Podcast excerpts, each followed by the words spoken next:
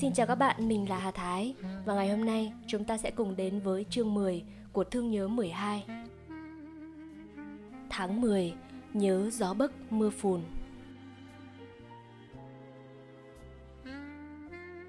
Không khóc như người tỳ bà nữ bến Tầm Dương, mà chỉ rót rượu uống một mình rồi nằm khèo trên chiếu lạnh, mộng về Hà Nội, đi với vợ trên con đường hò hẹn, thơm thơm mùi hoa sấu. Không, nói như thế là dối mình, dối người. Tỉnh mộng rồi, người chồng ấy nằm khóc một mình. Khóc thì yếu thật, nhưng anh ta khóc. Khóc âm thầm, rồi khóc nức nở, khóc thảm thiết như chưa khóc thế bao giờ. Là vì chính ngày tàn thu ấy, anh ta vừa được một người bạn viễn phương tìm đến báo biết cho rằng người vợ mà anh khắc khoải nhớ thương qua ngày ấy sang tháng khác đã lìa trần. Và lúc gần nhất chỉ nhắc nhở đến anh vì băn khoăn không biết ở miền Nam nó đói ra thế nào và sống chết ra sao. Nhớ đến những người bạn thuật lại cho nghe, người chồng buồn đứt ruột. Bao nhiêu kỷ niệm đã có khi lắng xuống, bây giờ lại như nước bị khuấy lên. Trong bóng đêm lạnh, có tiếng mưa rơi trên giàn hoa Thiên Lý. Anh khóc vợ, khóc chính mình, khóc không cho ai biết. Và bao nhiêu những việc đã qua dần dần hiện ra mờ mờ nhân ảnh trước đôi mắt lệ nhòa.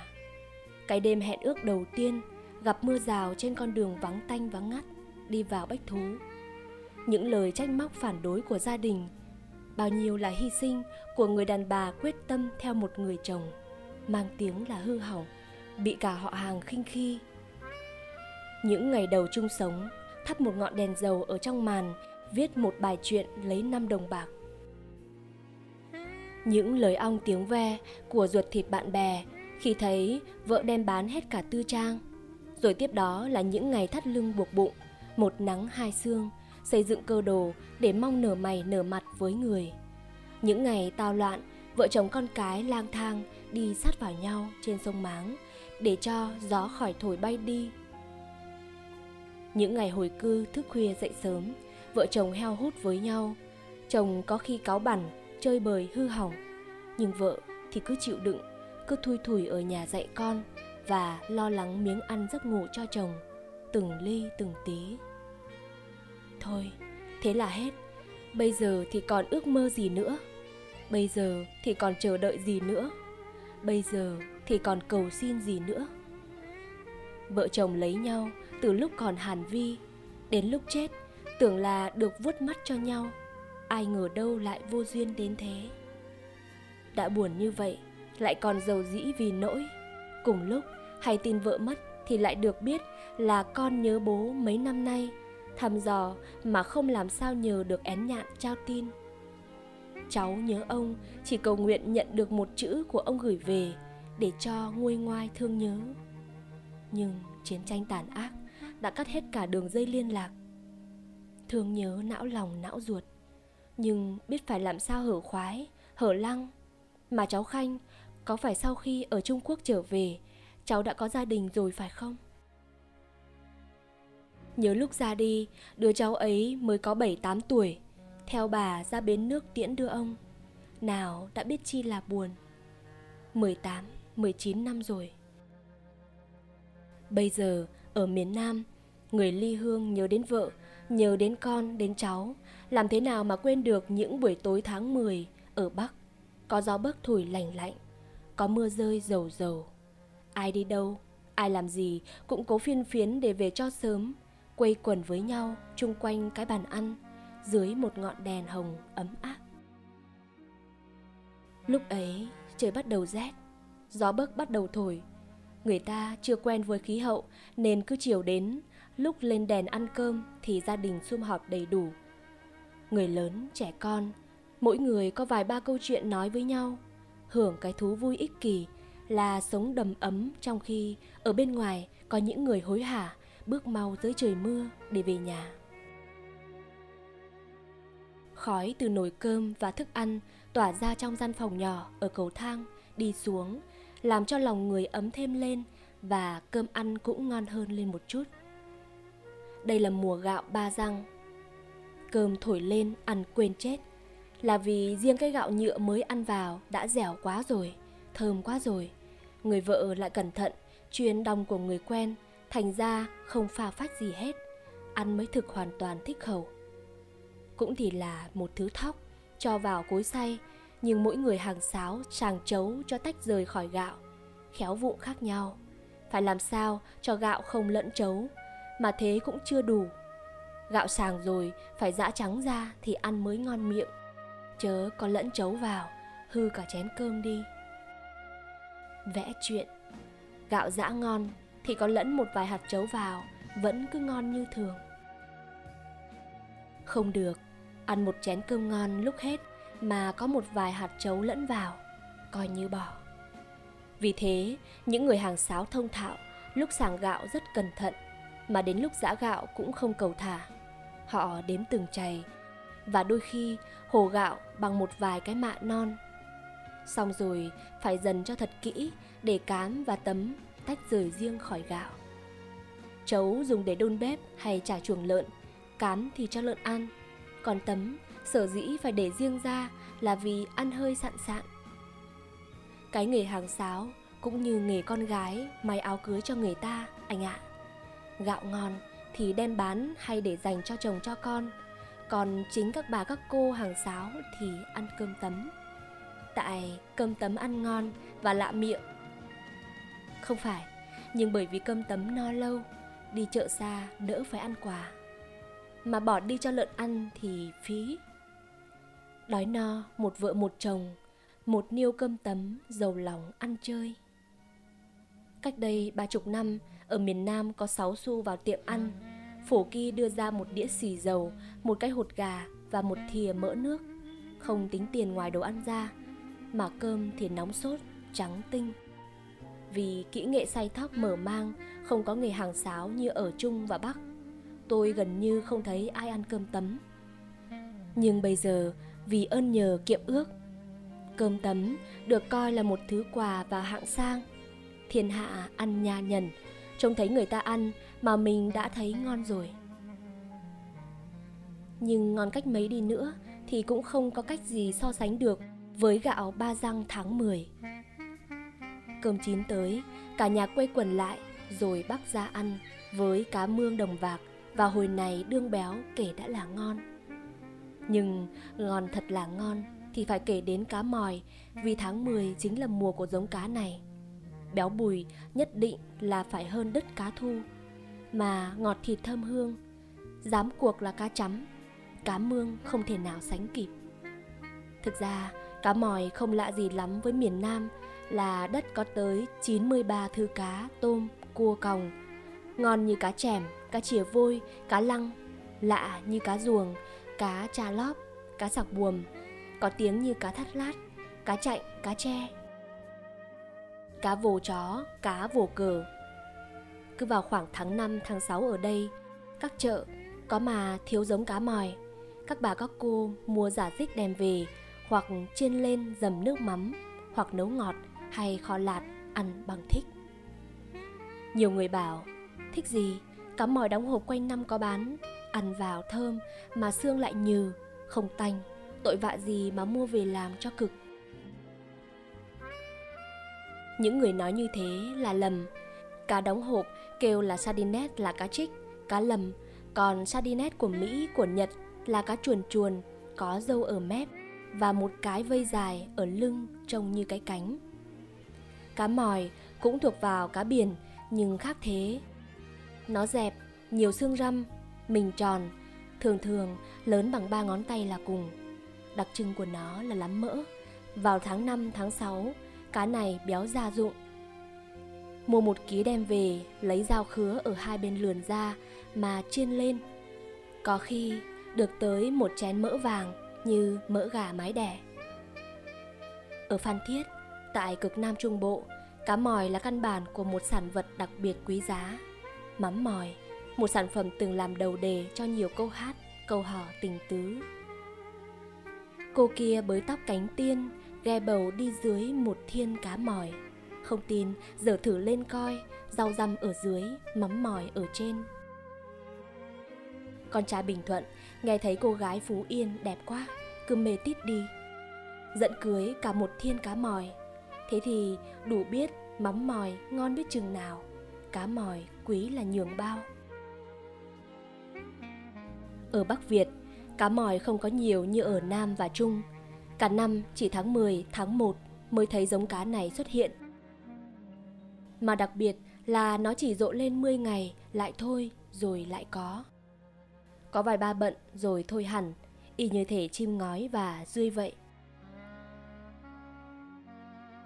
Tôi còn nhớ khi trời bắt đầu rét mà có cá mòi thì người ta gánh đi bán rao ầm ĩ cả hàng phố lên. Y như thể có một thứ hàng gì lạ lắm. Ai mua cá mòi ra mua. Và cũng giống như dươi, cốm và chim ngói, quay đi quay lại chỉ một buổi sáng là những bà nội chợ sành ăn, đổ ra mua hết nhãn. Ở bên ngoài có gió rét mưa phùn, đóng cửa sổ lại mà uống một vài cốc rượu hâm cho nóng, thì vừa lúc vợ ở dưới bếp đưa đĩa cá mòi lên cho chồng đưa cay. Không, dù anh là người không ưa món cá, sợ tanh, anh cũng phải nhận ra cá mòi ở Bắc khía cạnh rồi sát nghệ, nướng lên trên than tàu, chấm nước mắm gừng, mắm rượu ngon gia dụng. Cứ nói thực ra thì có người đẹp miền Nam không thấy làm vui lắm. Nhưng tôi cứ phải chịu lấy cái tội thiếu sự thể mà nói rằng vào đây tôi cũng ăn cá mòi. Nhưng cá mòi ở Bắc sao nó vẫn có cái gì ngát hơn, bùi béo hơn mà cũng ngọt ngào hơn. Không biết có phải tại hiếm mà quý, tại thương vợ quá. Phàm vợ làm món gì cũng thấy ngon đội hẳn lên. Hay là bởi tại trời tiết hiu hiu lạnh, mang mang buồn, ăn vào thấy ngon hơn. Mà cũng không biết có phải tại cá mòi ngoài Bắc nó ly kỳ hơn con cá mòi ở Nam và ở Trung. Sách Giao Châu Ký chép rằng ở miền Bể phía Nam có thứ cá vàng đến tháng chín, hóa ra con chim cút, trứng ăn vào bổ thận tráng dương, thịt chữa được các chứng phiền muộn, cảm lị. Thì sách Thoại Thực Kỳ Văn của Trương Quốc Dụng cũng ghi rằng cá mòi là do con chim ngói hóa ra, cái ruột con cá mòi là cái mề của con chim ngói. Cuối tháng chín ăn chim ngói cơm mới, sau lễ thường tân, còn đương thòm thèm, thì chim ngói bói không còn lấy một con. Mà bây giờ sang đến giữa tháng mười lại vang ngân tiếng giao cá mòi, là con chim ngói hóa thân. Mấy mà không cố mua ăn cho kỳ được, để ngẫm nghĩ lại cái ngon của chim ngói, và nhân tiện sánh cái ngon của chim ngói so với cá mòi ra sao. Ăn một miếng cá như thế, muốn nói gì thì nói, cũng cứ phải thú nhận là thú vị không tả được. Mà vừa nhắm nhót vừa thấy thú vị trong lòng. Ngon một cũng thành ra ngon mười. Gia đình dù có túng thiếu ít nhiều cũng vẫn chan hòa một bầu không khí tươi vui ấm cúng. Chính lúc ấy, người chồng cảm thấy câu dân ca này đúng hơn cả bao giờ. Khế rụng bờ ao, thanh tao anh lượng, ngọt như cam sành, héo cuống anh chê. Mà người vợ hình như cảm thông với chồng từ khóe mắt, từ tiếng cười. Mặc dầu không thốt ra miệng, cũng cảm thấy trong tim như có tiếng hát bé nhỏ vọng ra. Mà người vợ hình như cảm thông với chồng từ khóe mắt, từ tiếng cười. Mặc dầu không thốt ra miệng, cũng cảm thấy trong tim như có tiếng hát bé nhỏ vọng ra. Nhà em có vại cả đồng, có ao rau muống, có đầy trĩnh tương. Dầu không mỹ vị cao lương, trên thờ cha mẹ, dưới nhường anh em. Một nhà vui vẻ êm đềm, đói no trong cảnh, không thèm lụy ai. Hay lắm. Cơm hôm nay thường thường thôi, nhưng mà hay vì món cá mòi. Người chồng say choáng choáng, lên trên gác đi nằm trước, vỗ vào cái chậu sứ giang tây, trồng một gốc thanh tùng cổ thụ mà hát một mình. Bữa ăn có cá cùng canh, anh chưa mắt dạ bằng anh thấy nàng. Chập chờn nghe tiếng gió mưa ở ngoài sân, người chồng loáng thoáng thấy tiếng trẻ ở dưới nhà trò chuyện với nhau về một con chim yến chú Lăng làm bay mất. Tiếng máy nước chảy lanh canh xuống những cái tách chén chị Sen đang rửa. Rồi người vợ phàn nàn: Quên rồi, lúc nãy không ai nhắc tôi lấy chuối để cho cậu sơi tráng miệng. Chuối thế này mới là chuối chứ. Cốm, hồng, chuối Trung Quốc, cam. Đó là thời chân của tháng mười. Nhưng yêu nhất là những quả quýt tháng mười. Sao mà nõn nường đến thế? Sao cái vỏ nó mỏng đến thế? Sao màu sắc tươi lạ tươi lùng đến thế? Tháng chín thì quýt đỏ trôn, sang đến tháng mười thì quýt chín. Trong những vườn quýt chĩu chịt, những quả thắm một màu vàng xen vào những chùm lá xanh màu thiên lý. Ai mà quên được những cô hàng đẹp như thơ, chiếc khăn vuông cười duyên với khách và nói nửa đùa nửa thật. Quýt đẹp như thơ, ngọt mua chua chả, ba quả một hào.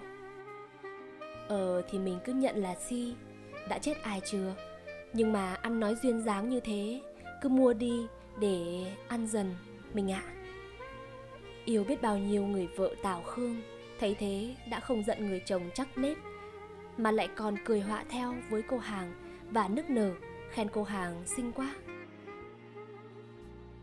Nghe thấy thế, người chồng rờn rợn tưởng là vợ chơi chua, nhưng dò ý tứ mãi thì thấy không phải thế. Thực ra chỉ là khéo biết chiều ý chồng mà thôi. Không chiều ý thì làm sao người chồng lên cơn, bảo đưa tiền để tiêu xài một cách phi lý mà cũng cứ chịu liền. Ấy là tại vì người vợ hiểu chồng quá đi rồi. Miễn là có tiền cũng chẳng đi cô đầu cô đít hay là trai gái phiện phò đâu, nhưng lại đi lên nghi tàm hay tạt về ô Đông Mác. Mua cái đồi, hòn non bộ hay một cây thế lăng nhăng gì đó để ra ngắm vào ngắm, rồi tưới, rồi sửa, rồi uốn, rồi bón, rồi hãm mất hết ngày. Mùa thu vừa qua đây, cây khô, lá vàng vì thời tiết hanh hao. Sang đến tháng mười, có mưa dầm, cây cối tỉnh lại.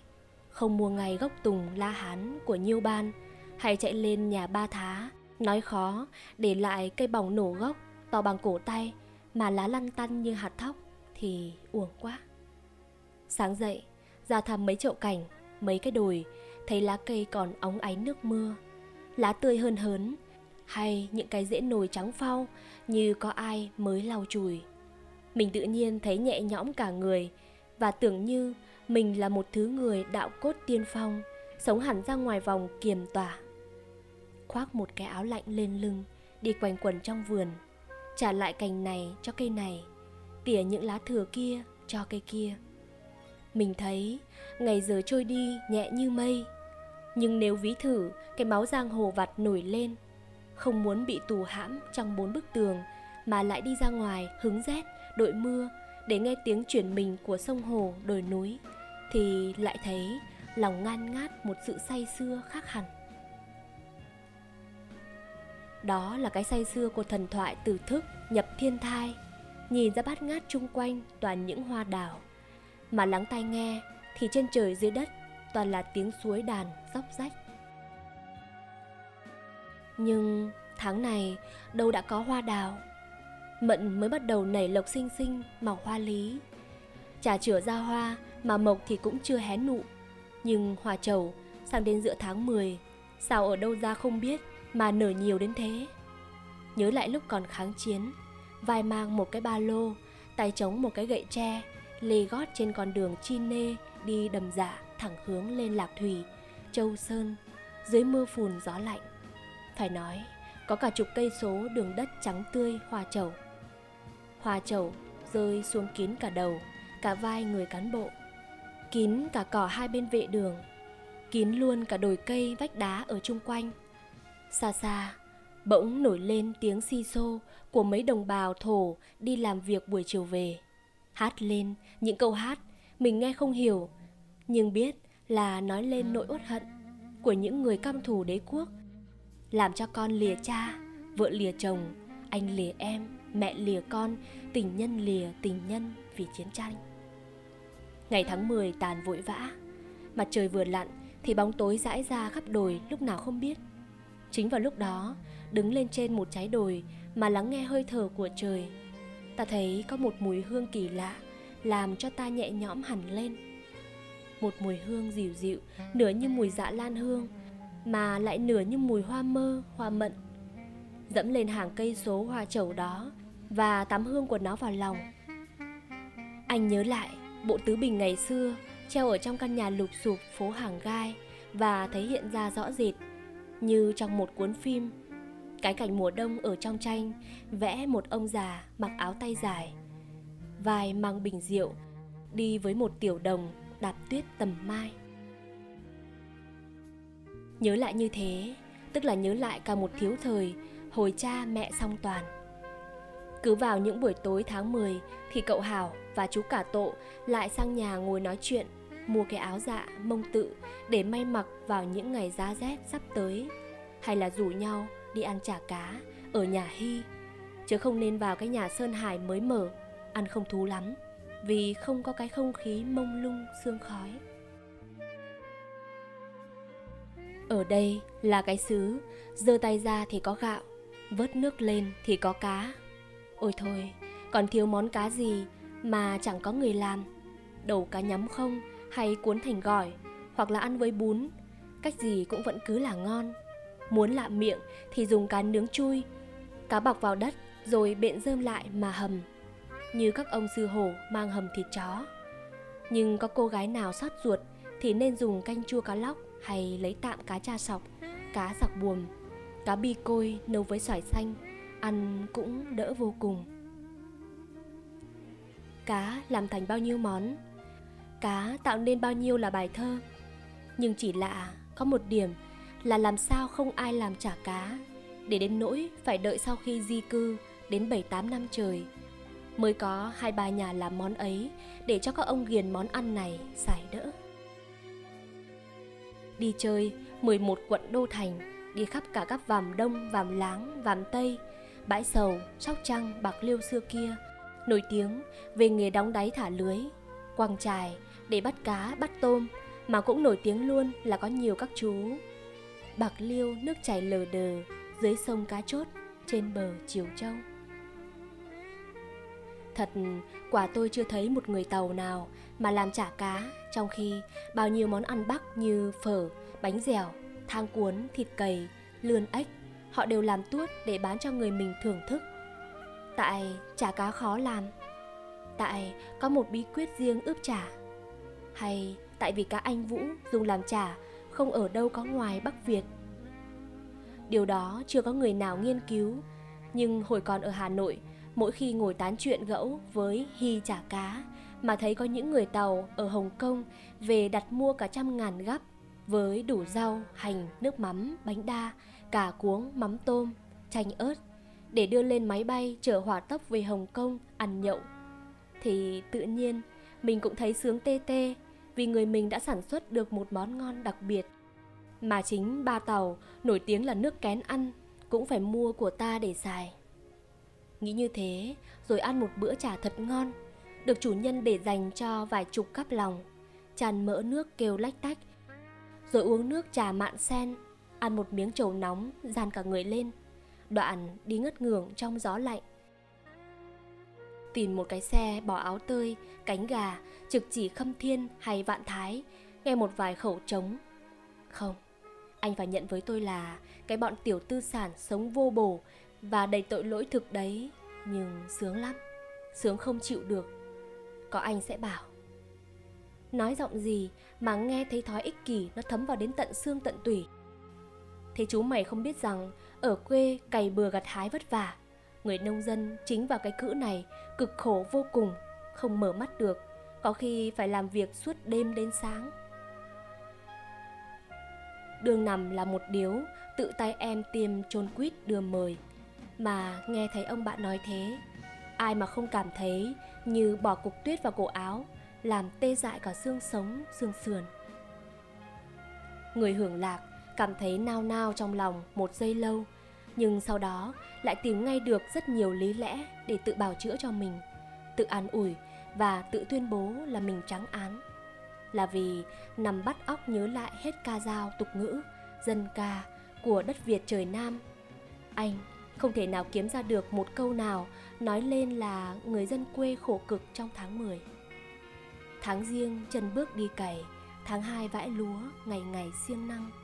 Thuận mùa lúa tốt đằng đằng, tháng mười gặt lúa, ta ăn đầy nhà. Tháng mười buôn thóc bán bông, tháng một tháng chạp nên công hoàn thành. Cỏ lúa dọn đã sạch rồi, nước ruộng vơi mười còn một độ hai. Ruộng thấp, đóng một gàu dai, ruộng cao thì phải đóng hai gàu sòng. Chờ cho lúa có đồng đồng, bấy giờ ta sẽ trả công cho người. Bao giờ cho đến tháng mười, ta đem liềm hái ra ngoài ruộng ta. Gặt hái ta đem về nhà, phơi khô, quét sạch, thế là xong công. Thực ra, chính đến tháng mười là người dân quê Bắc tương đối rảnh tay, vì lúc bấy giờ là mùa gặt, thóc gặt về, đập sảy, phơi phóng xong rồi là yên. Cho đến tháng mười, họ chỉ còn lo quây vào cót để ăn dần, bán dần đi để lo trả công trả nợ, đóng siêu, đóng thuế cho chồng. Nhưng đấy là những năm được mùa, còn mất mùa thì sao? Phải biết rằng trước đó vào lúc lúa sắp chín, đã có biết bao nhiêu ngày, biết bao nhiêu đêm, người nông dân lo sợ mất ăn mất ngủ. Họ sợ những đêm chớp bể mưa nguồn, họ sợ những trận mưa to khiến nước lũ kéo về làm lụt lội. Và đêm đêm họ trông từng cái dáng trời, cái rễ cây. Họ hỏi sao, họ trông gió, họ nhìn trăng. Vì nếu có bể nào thì tất cả thành công cốc. Không những là đói mà còn bao nhiêu thứ khổ cực, bêu diếu nữa. Bây giờ gặp phải hội này, khi thì hạn hán, khi hay mưa dầm, khi thì gió bão ầm ầm, đồng điền thóc lúa mười phần còn ba. Lấy gì đăng nạp nữa mà, lấy gì công việc nước nhà cho đang, lấy gì siêu thuế phép thường, lấy gì bổ trợ đong lường mà ăn. Nói thế là ngụy biện. Tháng mười gặt hái, vui vẻ như anh vừa nói là nơi đất đồng mùa. Ở những đất đồng chiêm như Nam Định, Thái Bình, Phú Lý, tháng năm là mùa gặt hái. Còn tháng mười, anh còn nhớ ra thế nào không? Từ giữa tháng sáu, các cánh đồng chiêm biến thành những dải nước, mông mênh trắng xóa. Làng mạc thành ra những cù lao nằm trơ vơ trong nước bạc. Từ thôn này sang thôn nọ, có khi phải đi bằng thuyền nan. Và cái cảnh trời nước mông mênh như thế kéo dài cho tới trung tuần tháng tám. Lúc ấy, nước mới bắt đầu rút lần lần. Đó cũng là lúc người dân quê bắt đầu lo bừa vụ chiêm. Thử tưởng tượng, cuối tháng chín đầu tháng mười, trời đất hanh hao, tay chân bị nẻ, mà phải lội nước để cày bừa những thửa ruộng lởm chởm, những gốc rạ đâm vào chân. Mà nào chỉ có thế thôi đâu, đất đồng chiêm lại nhiều giống đỉa, cứ bám riết lấy chân người cày ruộng mà cắn và hút máu. Cày đồng đang buổi ban trưa, mồ hôi thánh thót như mưa ruộng cày. Ai ơi bưng bát cơm đầy, dẻo thơm một hạt, đắng cay muôn phần. Đấy, tôi lại đố anh tìm được một câu dân ca nào nói lên được cái khổ cực của người dân quê hơn là câu ca dao nói về việc cày bừa vụ tháng mười. Nghe thấy thế, người khách chơi đêm ớ mặt, không biết nói ra thế nào. Nhưng biết làm sao được, trời cho mỗi người một lộc. Thôi, ta cứ biết hưởng thụ đã, rồi muốn ra thế nào thì ra. Về khuya, trời rét ngọt, nằm trên một tấm nệm rồi trùm cái chăn lên trên mình, nghe các em lẩy kiều hay hát vo bài tỳ bà. Thỉnh thoảng lại là một điếu, hãm một miếng táo hay một trái nho, rồi lim dim con mắt lại mơ mơ màng màng. Tôi quả quyết với anh rằng cách mạng, đảo chính, chống bất công xã hội, tất cả những cái đó anh đều cho là đồ bỏ, không ăn nhằm gì hết. Những lúc ấy mình mới mang máng thấy rằng những người làm chính trị họ tâm lý thật. Cái bọn tạch tạch xè chẳng làm được mẹ gì, còn những người cứu nước từ ngàn xưa như Phạm Ngụ Lão, Nguyễn Huệ, Lê Lợi đều xuất thân là những nông dân áo vải. Thôi biết rồi, nghĩ lan man quá làm gì, nó mất vui đi mà hại lây cả đến bữa thuốc xài toàn hộp con rồng. Đã đậm mà lại bùi như lạc. Đến mờ mờ sáng, vác cái thân mệt nhọc ra về, bảo phu xe mắc cái áo tơi lên để cho hàng phố khỏi nhìn thấy mặt. Có phải là đã mấy lần người chồng ấy hé mắt nhìn ra ngoài, đã thấy vợ đỗ cái xe nhà ở gốc cây đa bà ngọn. Đi chợ thật sớm, mua con cá lá rau cho thật tươi, thật rẻ, để cho cơm lành canh ngọt, chồng con vui vẻ, gia đình ấm cúng thuận hòa. Ghét không biết chừng nào cái thiếu thời đầy tự ái mang tội lỗi cùng mình đến thế. Người chồng đã chẳng biết thương vợ dầu mưa dầu nắng, mà lại còn lấy làm hả hê vì đã sống đúng theo lý tưởng của một người chồng kiểu mẫu lúc bấy giờ. Vợ phải chịu thương chịu khó, còn chồng thì muốn ăn chơi chè rượu gì tùy ý, vợ không có quyền can thiệp. Sau này đến lúc có con có cái với nhau rồi, bắt đầu biết thương vợ. Anh ta có lúc đã nghĩ thầm thế nào, rồi một ngày kia gặp khi có bóng trăng hữu tình soi sáng trước sân, vợ chồng góp trăm mối lại để đem làm tâm sự, thì sẽ thú hết cả tội lỗi với người thương về những lỗi lầm ngày trước. Nhưng thôi, bây giờ thì còn biết thú tội với ai, thú tội cách gì, mà còn ai nữa để mà thú tội. Nằm trong đêm, mở mắt nhìn vào cái tối sâu thăm thẳm. Bao nhiêu đoạn đời sống bên cạnh vợ con, dưới mái nhà lành, hàng đêm lại hiện ra từng màu một, từng màu một. Và chưa bao giờ anh lại thấy ngao ngán cho mình như thế. Chưa bao giờ lại thấy cái thân bé nhỏ của mình chồng chất nhiều nỗi sầu bao đến thế. Sài Gòn đẹp như mắt cô con gái đa tình. Ta yêu Sài Gòn quá, nhưng ghét sao mười mấy năm nay vẫn cứ giới nghiêm hoài, không để cho người ta đi thong thả nghe tiếng của ban đêm một chút. Thôi thì muốn làm gì nhau thì làm, cũng cứ vùng dậy mà đi. Đi, miễn là đi. Nhưng đi đâu mà đi làm gì chưa biết. Thì ra lầm quá. Mình cứ tưởng tượng giờ giới nghiêm thì chẳng có ma nào ở ngoài đường. Hóa ra không phải.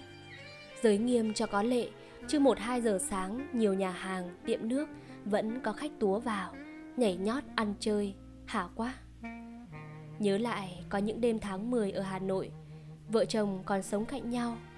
Cứ vào khoảng này thì mặc áo ấm dắt nhau đi trên đường khuya, tìm cao lầu quen, ăn với nhau một bát tam xà đại hội có lá chanh và miếng rán giòn tan.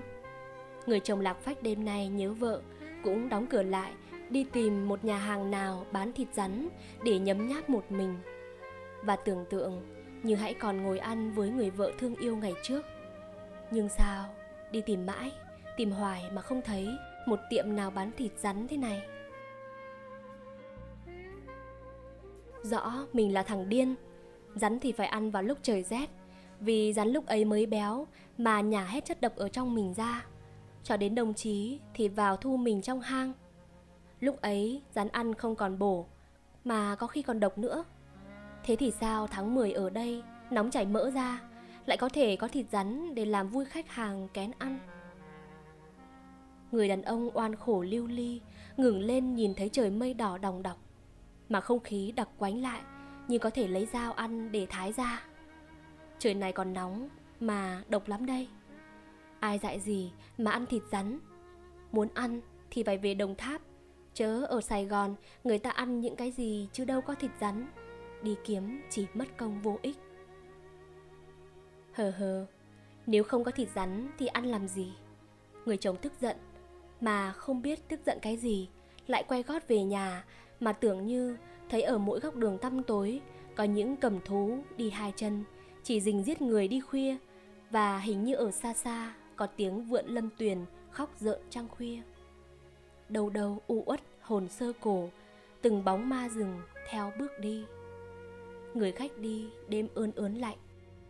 Anh ta nhớ lại lúc cùng đi với vợ trong đêm, theo bước nhịp mà họ gọi đùa là nhịp bước quân hành. Ờ, lúc ấy cầm thú ít, yêu ma không có, đời đẹp như một bông hoa trinh trắng. Không biết một ngày kia bắt chước ô phé xuống địa ngục tìm lờ rờ đê, có bao giờ lại thấy thế nữa hay không? Ôi mộng, chỉ là mộng, và chỉ là mộng mà thôi. Địa ngục thì bao giờ lại có hoa trinh trắng. Đến dưới một gốc đèn dầu dĩ, anh thấy cái bóng anh đi lù lù ở phía trước, đi cô độc trên đường dài. Người chồng dừng lại, sợ chính bóng mình. Nước mắt anh lại ứa ra và chảy dài theo lối đi lấp loáng một bông sao rụng.